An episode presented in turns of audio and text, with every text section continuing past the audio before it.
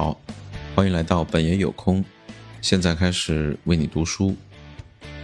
每周工作四小时，做一个不现实的人，比做一个现实的人更容易。无论是联系社会名流，还是亿万富翁，第二个班的学生都做到了。只要相信他不难做到，就这么简单。高处不胜寒。百分之九十九的人都认为自己不可能取得伟大的成就，于是他们确定的目标就很现实，也就是中庸。因此，在现实这个层面的竞争程度显然更为激烈。而这些选择了中庸的人呢，往往耗费了过多的时间和精力去过的现实，从而达到中庸。这就像很多中国人一样，就是。拼尽了全力，才成为一个普通人，这是现代社会的一个通病吧？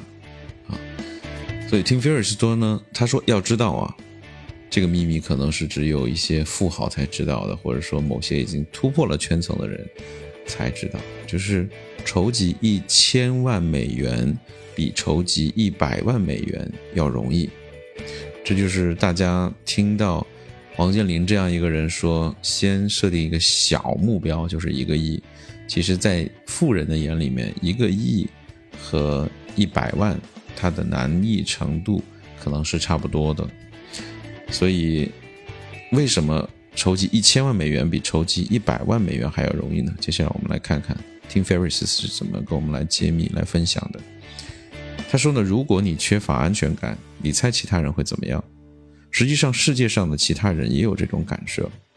不要总是高估对手而低估自己，你比自己想象的要强大的多。此外呢，非理性和不现实的目标更容易实现。还有另外一个原因，就是说，在线上在肾上腺激素的这种激发下呢，你拥有了宏大的目标，同时也拥有了为达到目标而克服考验和磨难的毅力。而实现的目标呢？那种抱负和雄心，仅限于一般水平的目标，不能激发人的热情和创造力，充其量也只能在解决头一两个问题的时候，让你觉得新鲜有趣。过后呢，你也就放弃了，不再继续为之努力了。中等的可预见结果的事情，必然只能换来中等的可预见的努力。我会为了一次希腊群岛的木舟之旅。竭尽全力，但是呢，不会为去俄亥俄州的哥伦布过个周末而殚精竭虑、携一所使。如果只因为后者现实就选择后者，我不会有激情去克服现实当中想要克服到的种种的困难和障碍。为了希腊清澈的海水和美味的葡萄酒，我会乐意为了实现这个梦想而奋斗。尽管从难度评级上来说，可能希腊之旅的难度，比如说是十级。那哥伦布的周末之行呢，可能就只有两集，但是呢，后者却更容易化为泡影。鱼最少的地方呢，才最有可能钓到味道鲜美的鱼。凡人呢，皆有不安全感，这会使得大部分的人都会规避风险，去选择打安全球。那么这个时候，你选择本类打，就会变得更容易了。所以他在这里说了一句结语，就是目标越宏大。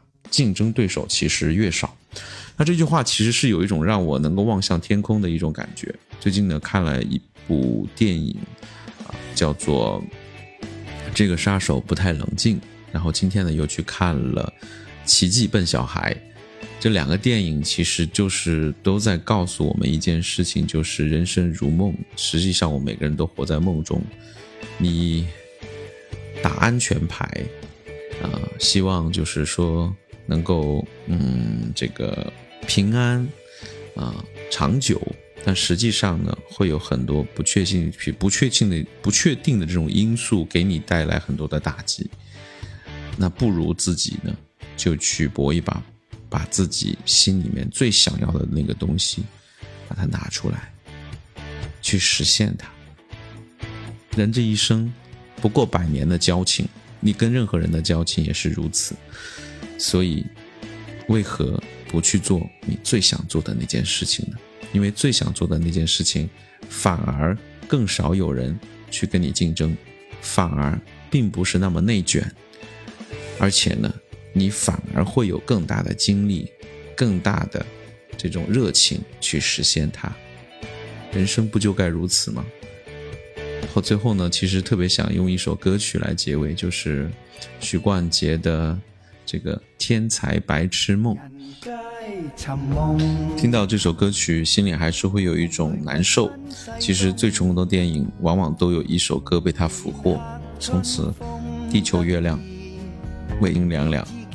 天才白痴梦，提琴交响处，仿佛看见剧中的海滨西部的小镇，眼见浮夸，却梦见为实。天造之才，皆有其用，展翅高飞，无需在梦中。剧中亦真亦幻，人物浮浮沉沉，让人又哭又笑。何必许梦？你我皆在其中。严肃是灵魂之癌，因为将梦不换，因为让人梦里寻梦。既然无法无论如何都要做梦，何不将梦就梦，就地解决呢？最后呢，用这句话给送给大家：将梦就梦，天才白痴梦，就地解决吧。今天就到这里，非常感谢你的收听，我们下次再见喽，拜拜。醉拥他朝醒过，是否跨风成龙？